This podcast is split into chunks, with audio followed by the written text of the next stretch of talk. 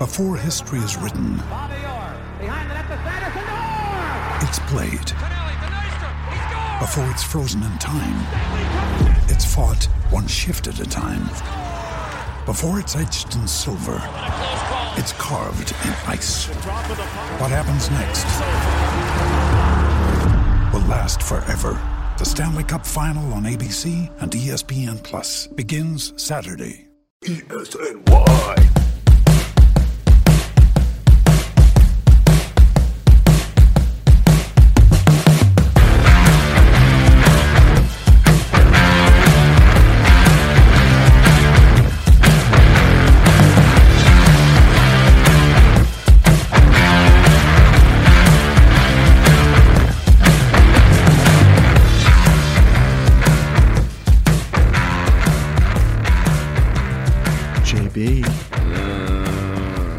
JB, we got to talk about this. Go away. We got we, J, JB. We got to do it. I don't wanna. JB, we're recording. Get out of my room, Paulie D. We have to do this. You have to talk about it. The first step to admitting that something is wrong is confronting the issue. Why? It happened. Okay, it just happened, and there's nothing you can do about it. All right, fine, folks. Welcome back to You May Be Right with JB and Paulie D. I don't want to be here. I was dragged into the studio from my warm apartment. It's getting cold in New York City. I've barely eaten today, and I have water right here. And Paulie D is making me talk about the Yankees losing to the Astros in the ALCS because he's a mean man. ignominious loss. Now, you know, it was, it was a, it was a. Um, I thought it was a reasonably well fought series, but uh, ultimately the Yanks just couldn't, just didn't have enough. I mean, I'll say this much: you you need to start listening to me when I actually predict stuff. I know. because I said Astros in six. I know. as if me predicting the NBA Finals down to a T was not was not enough evidence that I should be listened to. I said Astros in six. They go home with a three-two lead. I don't know how, but that's what happens.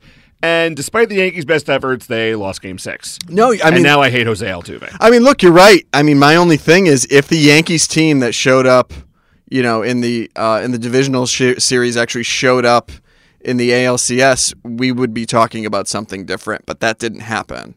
I have been not in a great place since the Yankees lost. I mean, at least, I mean, pretty much for the first 24 hours after the fact, um, I basically turned into Oscar the Grouch. You know, like every time people talk to me at the game, it's just you know, Right. just scram. no, I get it. Uh, off topic. Um, one thing I, we need to cover. This this isn't sports related. Have you seen Joker yet? I have not I- actually. I, saw it. It's great, but SNL did a spoof of it when David Harbour from Stranger Things hosted, and they made it not a, not as a Joker trailer, but as a Grouch trailer, as in an Oscar the Grouch origin story. I heard that. I heard that was pretty funny. I was on the floor laughing. Good. Yeah, it was really funny. It's like Elmo's a crack addict. er- Ernie gets stabbed in an alley as Bert cradles him in his arms.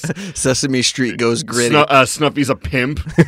yeah, it was, and it's so weird because they went to the same 167th Street steps. So you, you know those steps, right, on Shakespeare Avenue in the Bronx. They used to work up by there. I mean, I, I do. Um, I, I don't know those specific steps, but steps like that are all over the Bronx. Yeah, and uh, and Washington Heights at that. But anyway, uh, I've been pretty much in full Oscar the Grouch mode. People have been, I've been yelling at people. You know, here, you know, here's here's actual footage of someone trying to talk baseball with me, and here's my response on tape. Oh, let's hear it. No, I got it. Yeah. Yeah. The thing is, all right. The thing with the th- the thing with the end of the baseball season, especially when your team makes it deep into the postseason, is you've been following them for so long. You know, it's different than it's different than the basketball season. It's different than the football season. There's Yeah, so ba- baseball's a grind. there's so many games there's so many hours of of of of media that you consume of sporting event that you consume if you're if you're really following every game or nearly every game in a baseball season you you do start to feel you feel sad i think is the is is- is the first word that comes to mind when your team loses in the postseason but also you feel like a jerk because you spent all that time Yeah. and you know you didn't get the desired result. I, I totally understand it. It's I mean, 2016 all over again. now after look after 2003, I mean we could have used my me and my fa- me and my immediate family in Connecticut could have used a grief counselor. that's how bad. That's how bad we were. Just we were like sad, I- like really sad. I mean, you, you've told you've told your uh, your 1986 World Series Right. story on this podcast right. before. No, look, I was at a I was at a bar in Game Seven, and the biggest mistake of my life I made was when right before Pedro, you know, gave up the lead and they left him. Grady Little leaves him in too long. Yada yada yada. I look at a, a red. I look at a guy down, you know, a couple seats away from me at the bar, and I go, "Are you a Red Sox fan?" And he just nods his head. And I go, mm-hmm. "When's the?" I, you know, I and- and I said to him, "Where were you last time the Red Sox won the pennant?" And he didn't say anything to me. And I got my beer and I walked away. And I was like, and later walking out after the Boone home run, I was like, oh my god, I think I did. I think I jinxed us. I think it was me. it was it was my fault. You know that, but that's how you feel. Like you, you know, you don't. I mean, you you feel like a jerk. You really do because it's a lot of hours, and so I I totally understand it. And yeah, you know, you got to feel those feelings, man. Um. Okay, hold on one second. I gotta take a minute for myself. You can do this.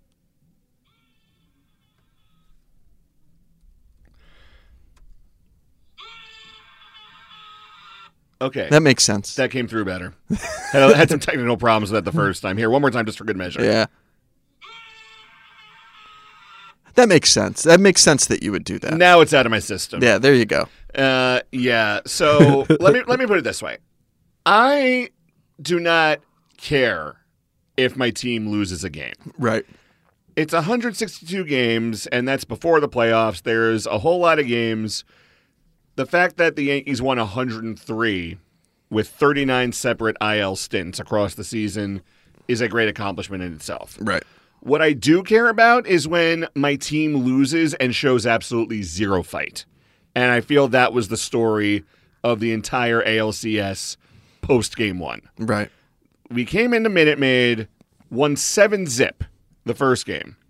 They jumped all over him. Yeah. I was like, oh, Yeah. I'm, I was right. Yanks in five. I wouldn't say jumped all over Greinke. We just kind of timed it, wait, kind of let him do his thing, capitalized accordingly.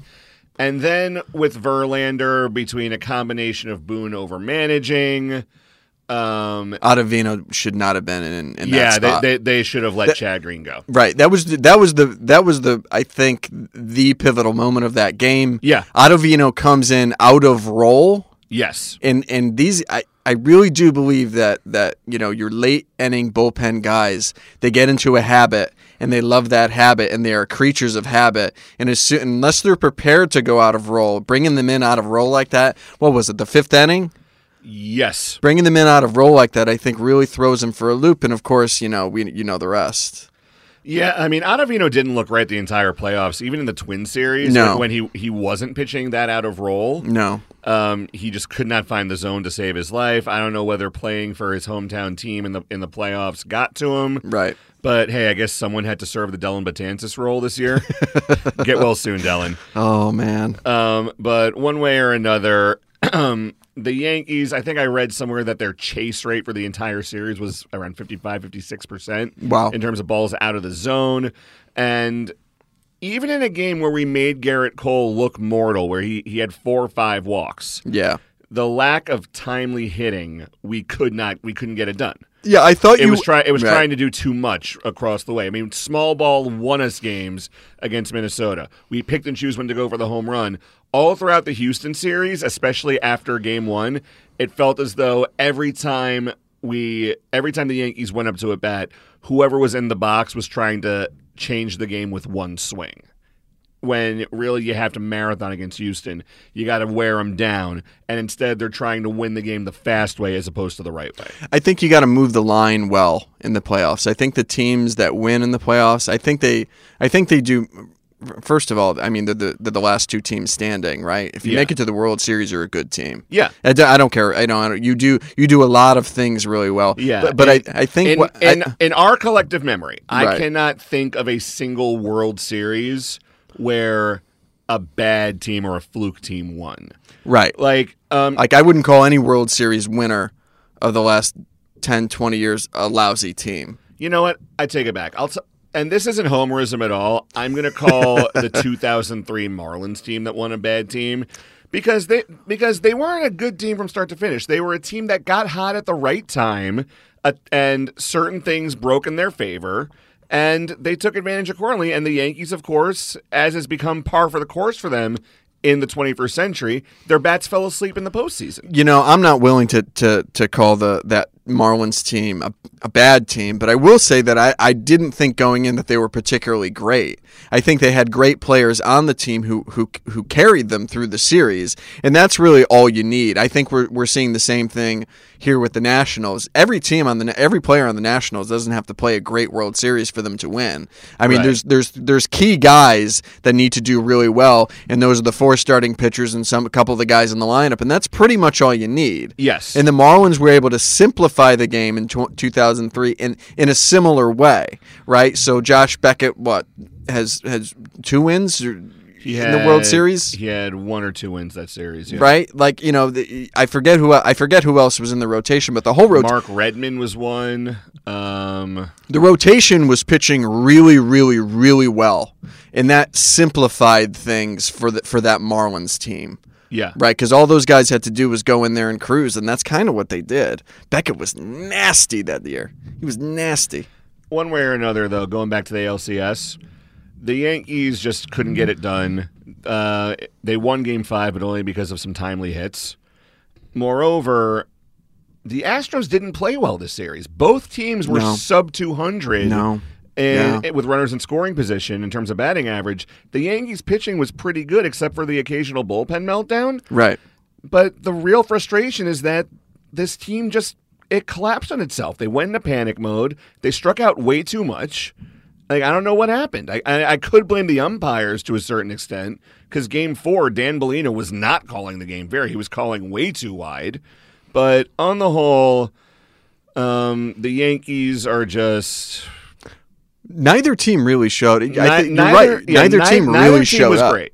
Neither in the, and, I and, think and the Astros are learning that the hard way right now. right, and and I think we're seeing a, a continuation of just how the Astros are playing right now in the World Series. And the one uh, devilish side of me likes to is uh, likes to think that this is the Astros' karma for what their now former assistant GM pulled Oh, at the end of Game Six. Unnecessary distraction, Uh, all right, so for those who and it seems to have affected the team. I don't know about that. I don't Um, know, man. All right, mo- moving on. So just so just so everyone's aware, at the ALCS celebration in the Astros clubhouse after Game Six, their assistant GM, a young man by the by the name of Brandon Taubman, uh, was really excited. He goes, "I I can't believe."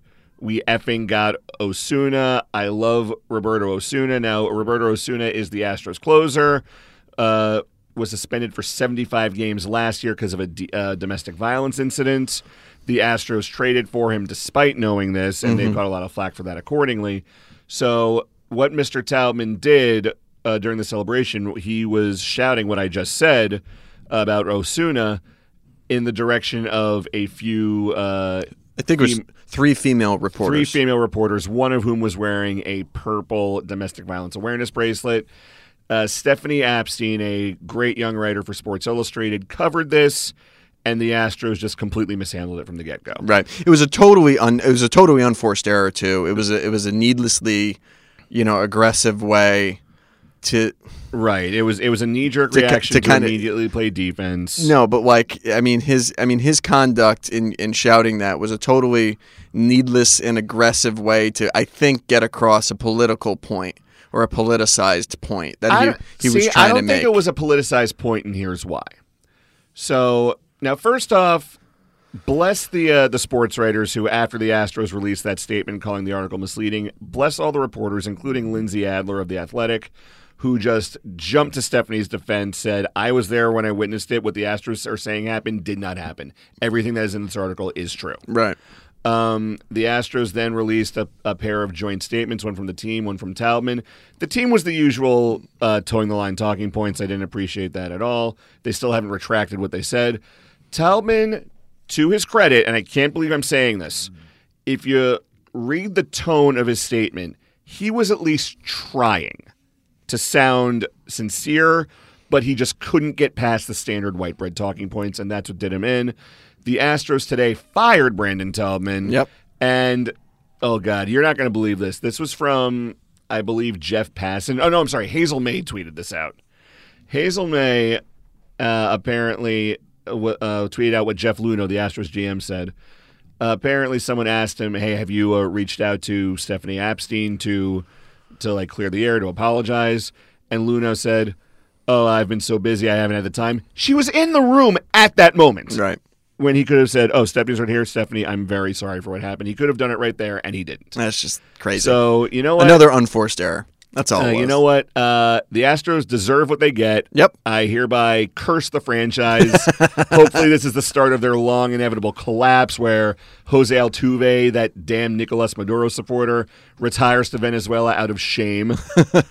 You know, I'm not. I'm not willing to curse the team, but I think their window is going to close. Their window is going to close. and I think it's soon. and I think it's going to close sooner rather than later. I don't think we're looking at a 10 year dynasty down Nah, abso- absolutely. You know what I mean? Like- I, I think that three years from now, if the Astros are still as good as they are, it's going to be an anomaly. Right. It's going to be certainly going to be with different guys because I don't see Cole. Uh, I don't see them being able to re-sign Cole in the offseason. No, because they just committed a bunch of money over to Justin Verlander, who's already on the wrong side of thirty, as good as he is. You know, I, that's I that's a little baffling to me. But then again, you know, my favorite team signed Chris Sale to a ridiculous extension over five years. So While we're on the subject of the Sox, Paulie D, uh, what's going on uh, on?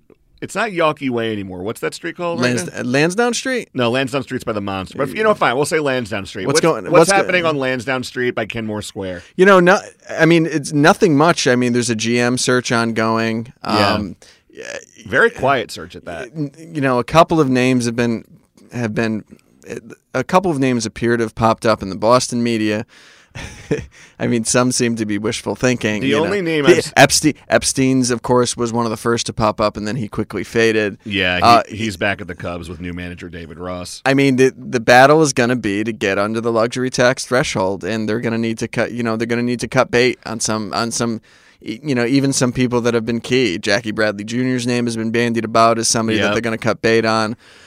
You know, and Mookie Betts' name has been mentioned as a possibility. right, they just signed. Um, they just signed a. a um, I feel, I feel like I want to say Taiwanese prospect. Yeah, yeah, it was a hard-throwing Taiwanese guy who, uh, 20 years old, whose name I'm not even going to try to pronounce. Right, I, you know, and, and I don't, I, I don't have it in front of me, but they just signed him.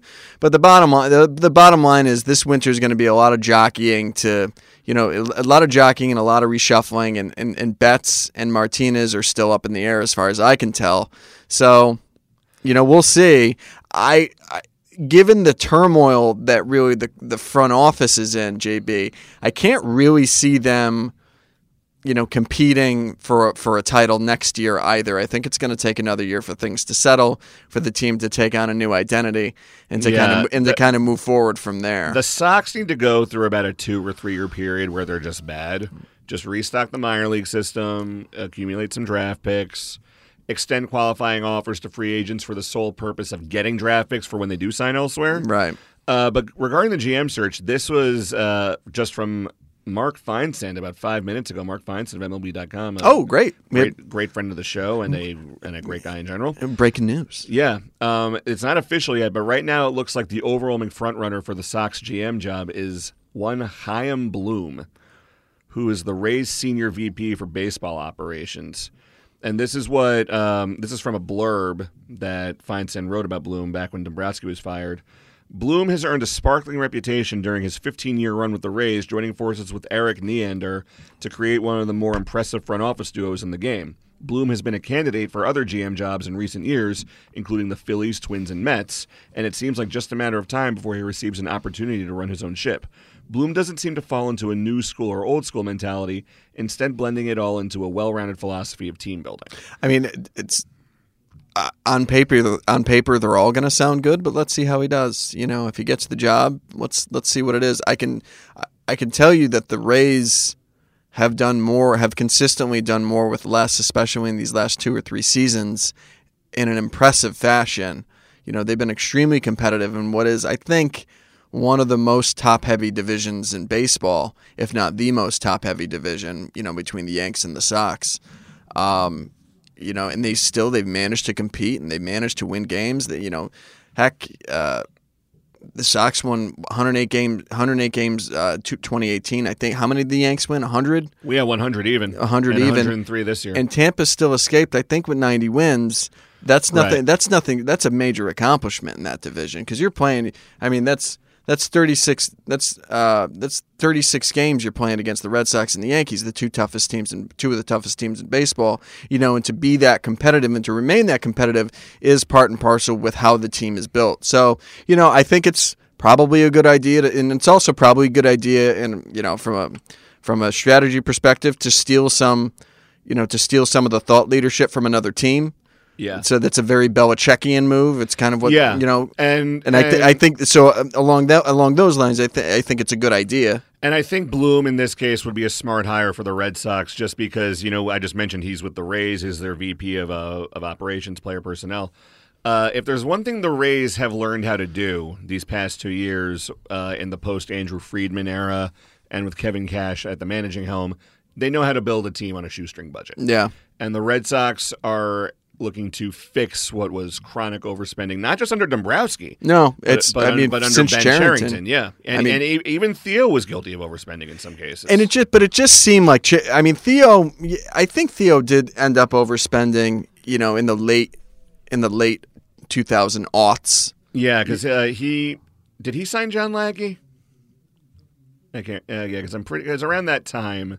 Oh no, he did sign John Lackey because he Right. he retired. Because remember, Theo left for the Cubs right after Chicken Gate. And while John Lackey did, you know, while John Lackey did do a good job in the 2013 World Series, um, That was a it was a bad signing overall, just because with all of his arm problems. he just wasn't great. You know, he was. Yeah. I used to say that John Lackey's favorite number must be five because that's how many runs he gives up every game. Yeah, well, also going going from pitching for the Angels to then going to, as you've called it several times, the meat grinder that is Right. the AL East. It's tough. It is very tough, and especially when you're playing inside a matchbox like like Fenway Park.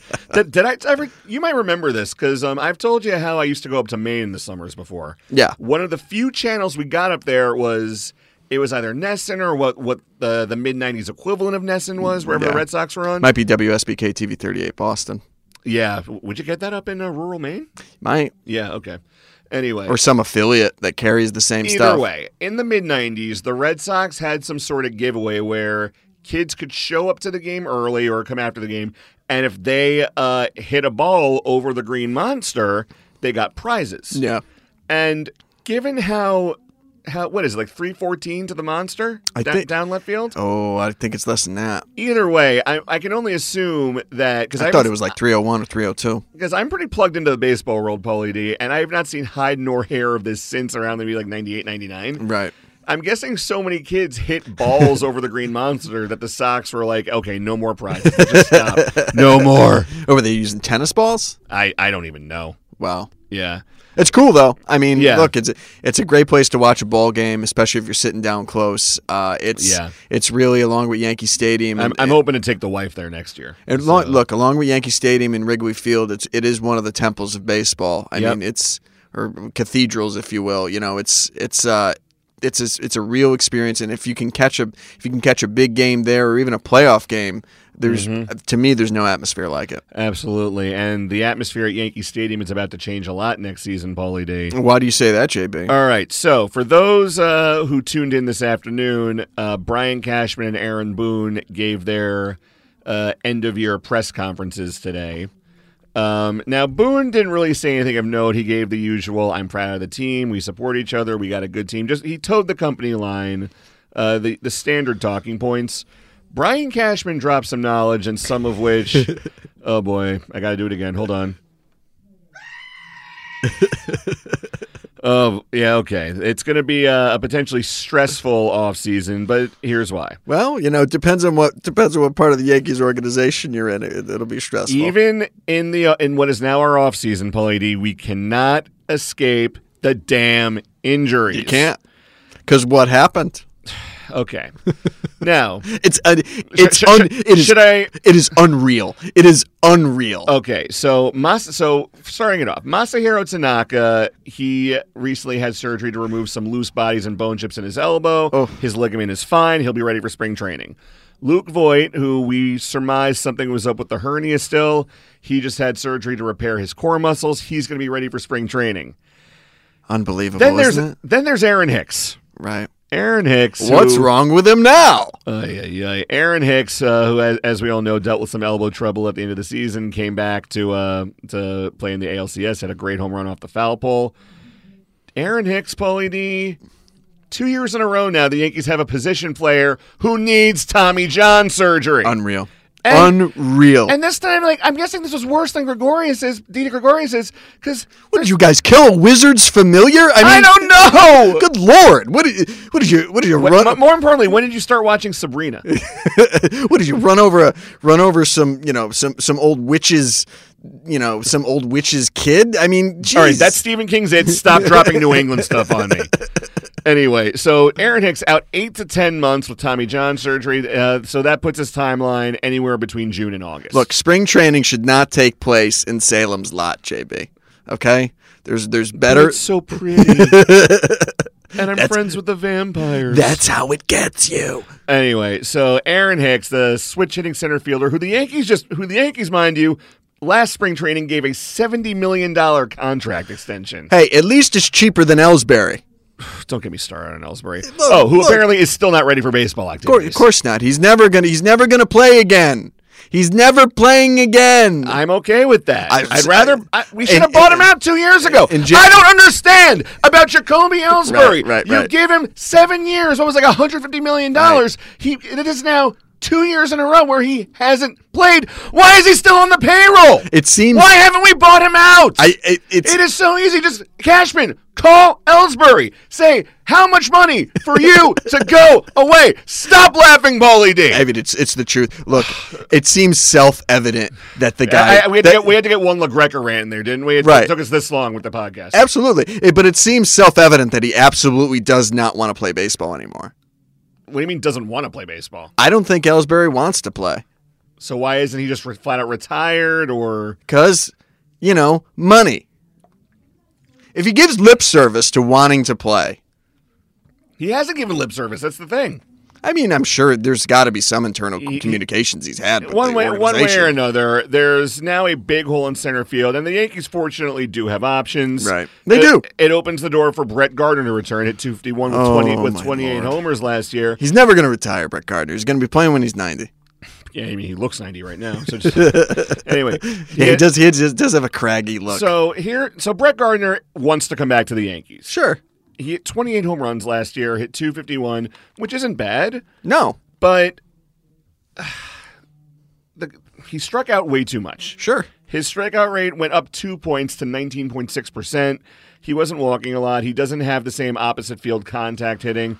And and even still, though, even if Gardner doesn't come back, Mike Tauchman is an option. He was re- Gardner was really productive this year, but he was a far cry from the real pesky Brett Gardner that we knew once upon a time. Right, The yeah. guy who you know, the guy who I mean, he still does the he still gives you those long at bats from time to time. Yeah, but not but not as much. It, it used to be when Do you know what I mean though? Yeah, that yeah, that guy that that guy like oh man, on the ninth pitch of the at bat and he's batting ninth and that's all but that's all you really need out of him. You know what I mean? Yeah, he, he's there to frustrate the pitcher. Right. You know, and, and get his and get get what hits he can. I mean, I agree with you on Tauchman, but who's to say you didn't just catch lightning in a bottle this year with Tauchman, and that he's never going to have this kind of I mean, again? with all this talk of like the balls being juiced and going back to the old balls for the playoffs, who there, there's no telling. Like, who knows what's going to happen? But the fact of the matter is that the Yankees aren't going to spend big on a center fielder, Right. Because Hicks is under contract for uh, not just next year, but five more years after that. Plus, there's a team option. Uh, Tauchman could come back as he's available at a bargain. Uh, you could try and get Clint, Fra- Clint, uh, bleh, Clint Frazier to play center field, but his defense is a big problem, and he's better suited with his arm to be a corner outfielder anyway. and his emotions can get the best of him. Right. Aaron Judge, center fielder at Fresno State, but he's barely played it on the major league level. Do you want to put him there with his arm? Probably not. I don't. Maybe you keep Cameron Maybin around because he's a great defensive outfielder. He loved playing in New York. Uh, there's lots of questions to answer, but th- but this the whole story of this is injuries. Now, It's unbelievable. Now, like- it's really unbelievable. well, this is here's the T, Paulie D. Like I said, Aaron Boone, he towed the company line, didn't say anything special. Brian Cashman said something interesting about the training staff, and it's kind of the thing he's been saying ever since uh, Stanton went down with his quad injury. right. He did. He did say something very interesting. Yeah, he because pretty much the Yankees, in response to this unfathomable amount of injuries that they dealt with in 2019, I think 28 guys on the IL something like that. Yeah, or 28 IL. 20 something. So it- Uh, 30, 39 uh, IL stints. I, I think it's maybe like 23 or 28 guys. It's One way- around there. one way It's, or- it's a crazy number. One way or another, the Yankees, as a result, they've been gathering and mining data as to the training process, how how guys recover, how they get ready for games. Um, all that Cash said during the uh, the postseason presser or the end of season presser rather was that the investigation into the data was ongoing and he didn't commit one way or the other about the same training staff being back next year. He didn't he neither confirmed nor denied that there were going to be personnel changes in that area. Right. Now that said, Stevie Donahue who's the head trainer, he's probably safe. He's been with the Yankees for almost 30 years at this point and they could let him go, but I think that he's respected enough in the clubhouse that he'll stick around. The strength and conditioning coaches, they're the ones who could be on the chopping block. And some of these injuries, you know, in their defense, are lightning bolt kind of injuries. So, I mean, there's there it. There was just a spate of bad luck that struck the Yankees this year. There was a spate of bad luck, but it was also clear with some injuries there was a clear lack of communication and everything was kind of unnecessarily cagey. Right. I'll give you a perfect example. Um, oh, two perfect examples actually. Luis Severino, I remember. I remember because uh, he was supposed to start a spring training game, got pulled last minute for Green to be an opener. oh, we talked about that. Yes, and Boone and uh, Michael Kay during the broadcast asked Aaron Boone, "Hey, what's going on?" And Boone said, "Hey, he felt something lat back of the shoulder. Like we're going to look into that." But then all of a sudden, uh, he says, "Oh, he, we're shutting him down because he's dealing with rotator cuff tightness." Then he's diagnosed with a uh, with a lat strain. Right. Which is it? Is it rotator cuff rotator cuff tight, uh, tightness and tendonitis, or is it a lat strain? Pick Right. one. Now let's go. Now let's talk about Stanton again. Well, let's finish that. And what that and, and what that speaks to is an is a is a is a health or training organization or or division or whatever you want to call it that isn't that is releasing information to key stakeholders without actually maybe collecting all the information. Do you know what I mean? Like what they're doing is I mean, how does it come out that a guy has three different, you know, diagnoses, so to speak, in a short amount of time? Do you know what I mean? It's them. Right. It's them kind of not having their act together in the first place, and and that's what leads to those sorts of problems and that that sort of confusion. Like, what is it? Is it his lat? It is. Is it his rotator cuff? Before you say anything, you should know exactly what it is. If you're the medical and training staff, you you should know. Right. And if you don't know for sure, guess what you say? Nothing. yes. You know, and that's and maybe it's, it's like my, it's like yeah. my, my old my old man rest in peace like he always used to say this to me my siblings everybody he said it's not a crime there's or there's nothing wrong with saying i don't know Right. And and if you don't know, don't say anything. But that's, I mean, and maybe that's part of what Cashman's looking at too. Is just how the whole is how the, how what they do in that area of the organization, how how everything they do is run and managed, and that's might that might be something that also could could see some changes in the off season. One way or another though i want to talk about stanton real real quick and this Right. is where i think there's going Oh to be lots God. of lots of changes because giancarlo stanton was limited to 18 games the entire season Seventy two at bats, yeah and then he got hurt in the alcs as well crazy. So it starts with uh, what they call the bicep strain early in the season because he sw- he swung really hard at a John Means changeup. John Means is a young lefty for the Baltimore Orioles who has the best changeup I've seen since Pedro. I mean, he gave he, I mean, he gave the Sox fits all year. Yes, and so Stanton, we initially thought strained his bicep while chasing while going swinging at a changeup. But actually, it was actually a bicep tear. And even in the recovery of all that, when they're asking him how he's feeling, they say, "Oh, I'm just I'm just going to ramp it up." Um, oh, um, Harry, um, I forget the exact words, but pretty much he was very cagey. He said, "That's all the information I have for you. I'm just going to ramp it up in the batting cage." He come he goes on a rehab assignment, and that and suffers yet another setback with a calf strain. Then all of a sudden he's back. He plays a couple games, uh, sprains his knee, and then he's out for another couple months. Comes back, seems to be doing okay. Strains his quad in the ALCS. Paulie D, you know as well as I do. I don't know whether Stanton is skipping leg day, which you never do, right. or what's happening? I, I refuse to believe that one player in particular is that injury prone Right. that the training staff isn't doing something wrong. and what and what I think if in that to me is almost a more clear cut case of the training staff just not being able to get it right, not telling him what he should and shouldn't be doing. Maybe so. I- I- because I, I remember at After one point, relative, uh, well, hang on. After relative periods of inactivity, maybe they're ramping him up too quick. Maybe it's too slow. Maybe they don't have control over the player enough. Do you know what I mean? To, to for for him to buy into what they're telling him. But either way, whether they're doing the wrong thing or whether the players aren't listening and hurting themselves in the process, the training staff probably needs a little shakeup. Yeah. And the coaching staff might too, because one thing that um, neither Boone nor Cashman talked about in the uh, in the press conference was they didn't talk about any possible personnel changes, because per Cash, he and Boone haven't had their their end of year sit down together yet, just the two of them. One name I think you need to watch, and I think this was Jon Heyman or maybe it was Jeff Passan who posted this on Twitter this morning. Keep an eye on pitching coach Larry Rothschild, and here's why. So, as we are all aware, the Philadelphia Phillies hired former Yankees manager Joe Girardi to become their new manager today. They certainly did. He is reunited with his longtime bench coach Rob Thompson, who uh, served under Gabe Kapler in the same capacity, is universally liked by all players. And Rothschild and Girardi worked together for a very long time, almost a decade, I think. Now, here's where it gets complicated. Larry Rothschild has a year left on his New York Yankees deal, and he lives up here full time, I think. I have to double check that. And you have to figure it might be time to move on from him because the pitching underachieved all this year, regardless of injury, uh, regardless of all the injuries, Right. uh, the injury injuries. I mean, Paxton didn't look himself at all the first half of the year. Right. Uh, CC Sabathia, his age was really showing. Tanaka was was hit or miss. Severino, we barely saw.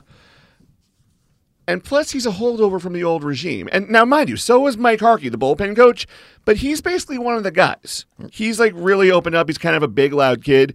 He's a big joker because um, you know how um, Players Weekend when they wear all the jerseys with the nicknames on the back. Yeah. He goes, "I'm not CC" on his, just because hey, two big, tall black guys don't like don't mix us up. Right. Because and speaking of he and Cece, like they apparently recommend TV shows to each other because he was on an episode of CC's podcast where they talked about all that. The guy's hilarious. He is one of the guys. He's a player's coach. Exactly. And Marc Carig of the Athletic reported how Larry Rothschild, though very good at his job, very committed to his process, knows what he's doing.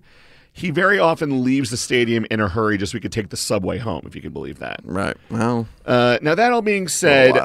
I have I'm very thankful for everything Larry Rothschild has done for the organization, regardless of the fact that he has not won a title with us, because he's clearly good at his job. But I think that at this point, we now know look, Boone is more than capable of managing the Yankees. He is very good at his job. The players respond to him, but he needs to bring in his own guy, preferably someone younger. It could be Mickey Callaway or Mike Butcher. It's still too early to tell. Either way, I think that if you got to chop one coach, if any of them, it's got to be Rothschild. I think I think we could be seeing the end of Rothschild too, and the and the reason why my reason why is a little bit different. Um, in terms of fixing players and fixing pitchers, Paxton spent a whole half of the season scuffling. You know- Right. you know, you have to wonder where was Rothschild during during all that time. Well, and- and the is he pe- trying to let him work it out? And the same thing, and just the same In, thing in the piece of in the piece by Carig that I just mentioned, uh, uh, because we know Paxton dealt with a knee injury for about a month Yeah. early in the year. I'm sure that was part of it. Yeah, he had a brace for like a couple weeks, didn't he? Yeah, uh, and I think another part of it is that he was having uh, he I think hit some uh, hit some bumps in the road, and just in terms of getting himself settled in the city, because you remember last year when uh, Giancarlo Stanton kind of got off to a slowish start in New York. Yeah. Apparently, and this is from the great book Inside the Empire by uh, Bob Klapisch and Paul Sol- uh, Solotaroff.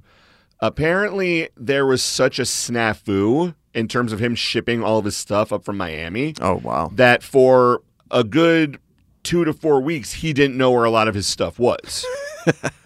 so That's just bad luck. and then and then he also mentioned, and CC Sabathia did this too on the podcast where Stanton was the guest.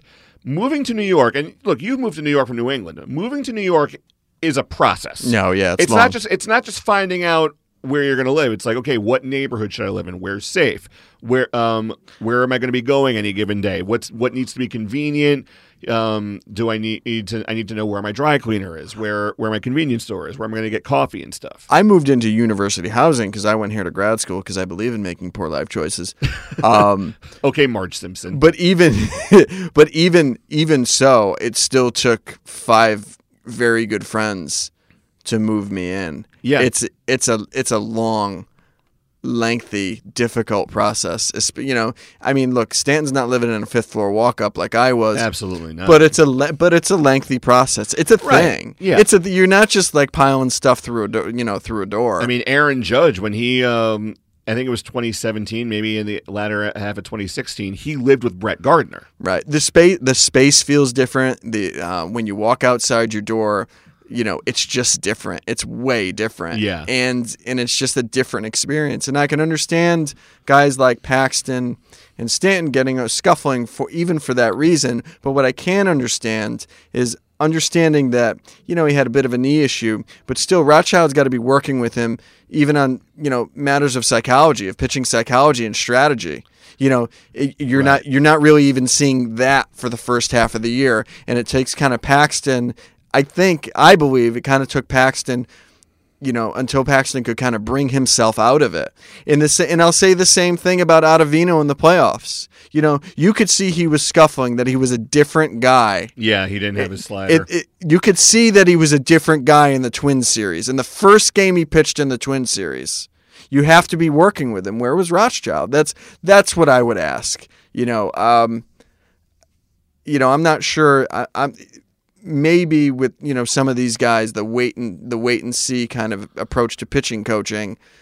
Um, m- might not be the best, and and somebody other than Larry I Rothschild mean, might look, be a better to, pick. to Rothschild's credit, he is trying very hard to adapt to the new style because um, apparently um, during the Yankee halves of innings when they were up to bat, he would be in constant communication with the video crew, looking at at like the various pitching cameras, and he also and if there's one thing that will save his job, it's that uh, I think it was the latter half of this season where he uh, finally convinced Masahiro Tanaka, no, no, th- hold your splitter this way as opposed to that way.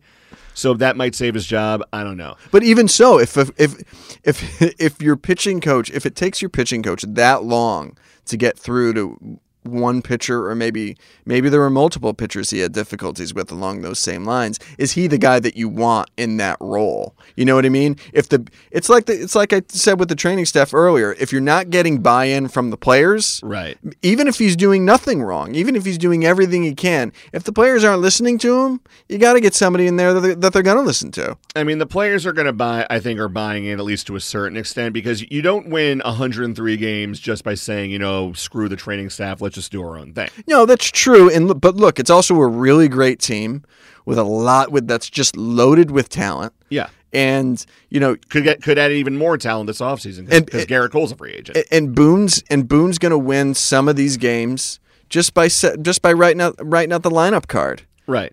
So, I mean, along those lines, you know, I mean, I think you really have to you really have to put it you I think you really I think Cashman in this offseason really has to prioritize finding those pieces that are going to help this team gel even more so that, you know, Look, I, I believe I believe good things come in threes. The Yankees won 100 games last year, despite it being Boone's first year at the helm, and they looked pretty good. Um, the Red Sox were just at a crazy pace. This year they got to the ALCS. They advanced further in the playoffs, looked stronger as a team despite the injuries, really embraced next man up. Maybe next year's the year. I don't know. Um, Maybe. Is this the part where I give the requiem for the Yankees? uh, I think I think you'd better. This is going to be tough. All right. All right, JB, you can do it. Here we go. All right, Yankees. It was a great year. Lots of ups, lots of downs, lots of highs, lots of lows.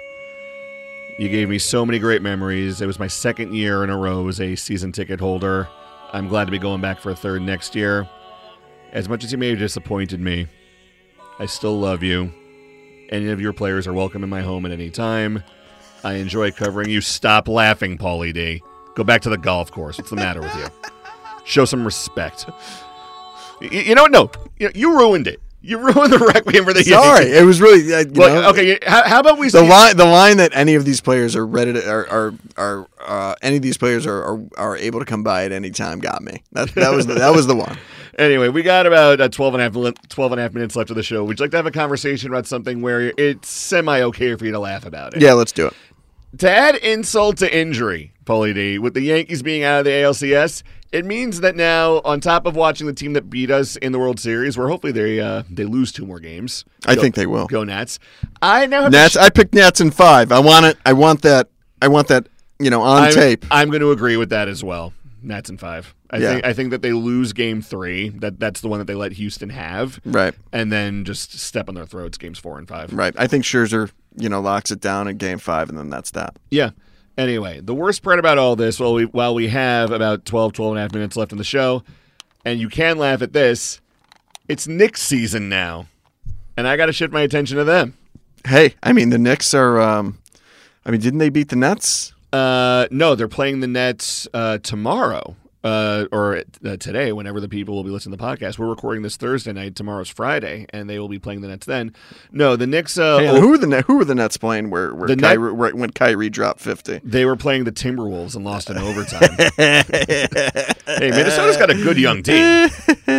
Uh, but the Knicks, on the other hand, went Kyrie, into welcome to Brooklyn, Kyrie. Brooklyn, Brooklyn.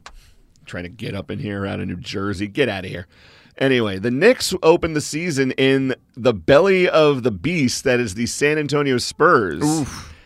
And believe it or not, Paulie D, they actually looked pretty good for uh, a good chunk of the game. They were up by as many as six in the fourth quarter Until until it all fell apart. and you'll be seeing this in my latest from ESNY uh, on the Knicks. The problem was, Paulie D, when push comes to shove, they stopped communicating. It took them a while to get get going. They looked terrible in the first quarter. They weren't spacing the floor well.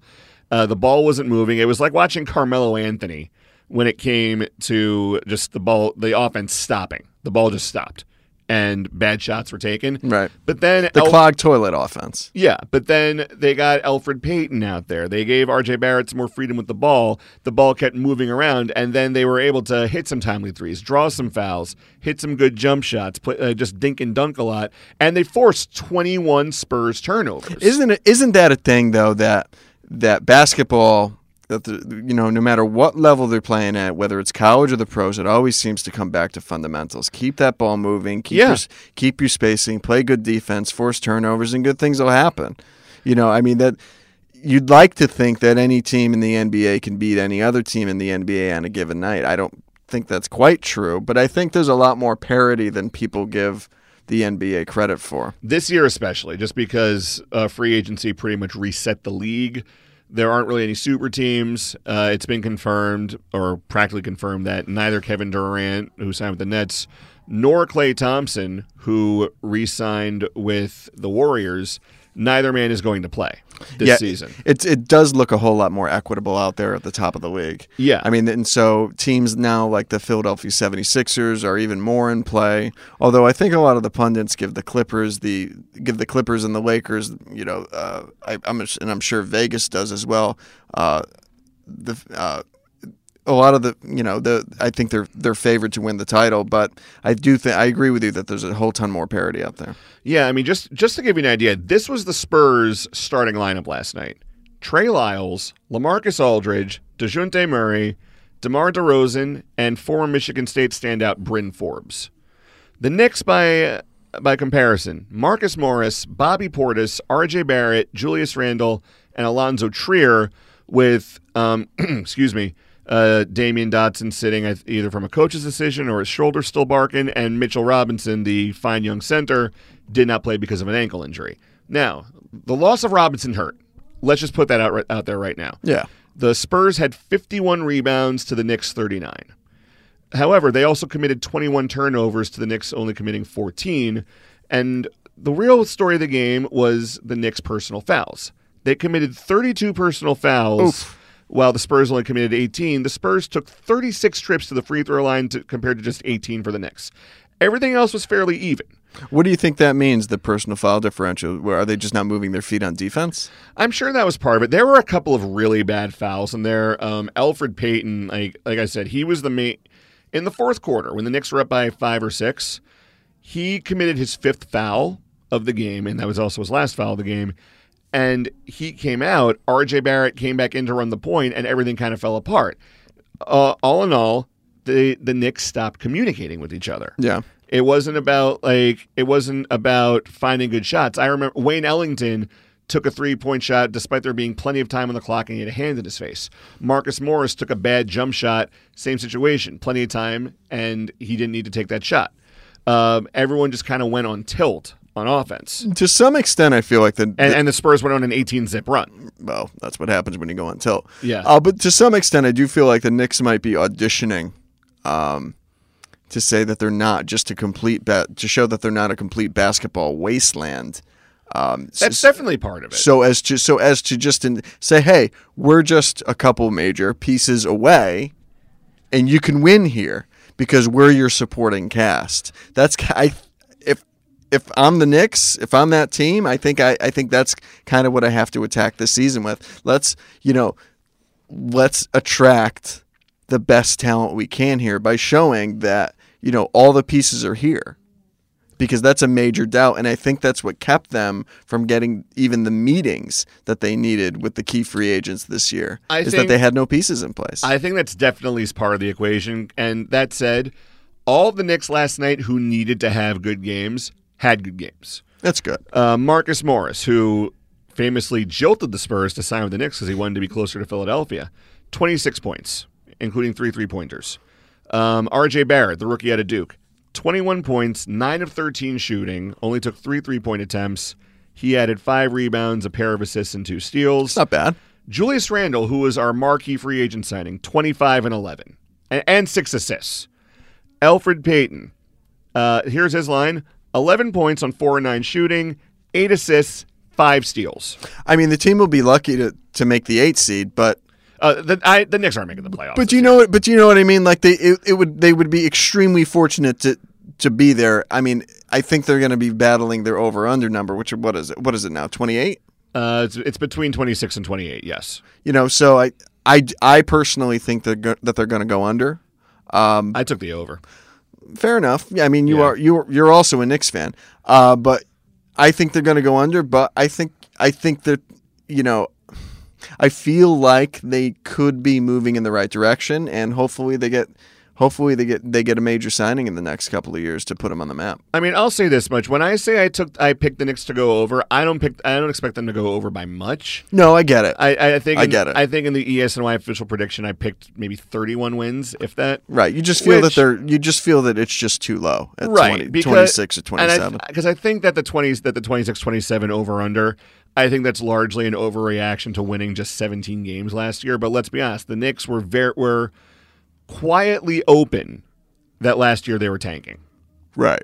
and now that tanking rules don't really favor the worst team because now And that they got precisely nothing out of it. yeah I, I mean I wouldn't call RJ Barrett nothing No, But- but what I'm saying is they didn't get what they wanted. right You know, Uh, they they spent this whole year looking like garbage Yeah. to not get what they what they to be quite frank what they ultimately wanted. And it could- There's no Knicks fan that was looking for R.J. Barrett. Now R.J. Barrett might have found a home here, yeah but there's I mean who knows? He's a rookie. Time will tell.